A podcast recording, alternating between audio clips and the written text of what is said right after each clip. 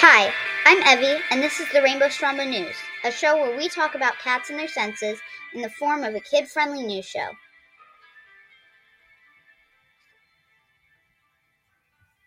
Have you ever wondered how cat companionship started? How people domesticated animals to have pets? Well, in today's episode, we are going to be talking all about cat domestication and how cats became reliable house pets. It all started with fossils. Around 10,000 years ago, a cat was buried with a human in Cyprus. This was one of the first signs of companionship between cats and humans. The signs of domestication grew, like Egyptian art having pictures with cats and humans together, drawn, painted, or engraved onto walls and pottery. Cats started to become attracted to the food that was stored by early humans.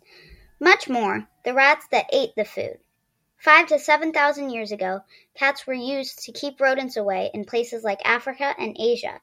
In ancient Egypt, cats were actually considered sacred for their usefulness, and rodent eating cats were pampered and very well taken care of. Eventually, when the cat died, its owners would actually shave their eyebrows to mourn it. Cats started with a species of wildcat called Felis sylvestris libica, or the African wildcat. So, how did this species develop into the species we know today, Felis catus? Well, Felis sylvestris libica could have been a major ancestor to Felis catus. Over the years, Felis sylvestris libica have evolved from tall, sandy colored tabby cats into the furry friends that we know today. The African wildcat is still out there in northern Africa and Asia. Just 80 years ago, cats have actually mostly lived outdoor lives, socializing with birds, squirrels, and other cats and wildlife. From here, cats were actually able to travel the world, and they quickly started to gain population, and in some places, even beat the human population.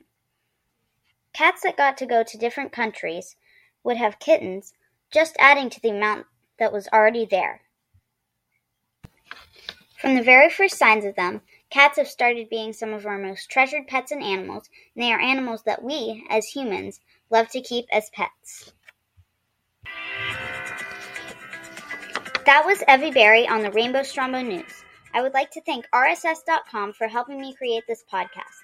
If you have a question about cats, I can answer it. Just email berryevi40 at gmail.com.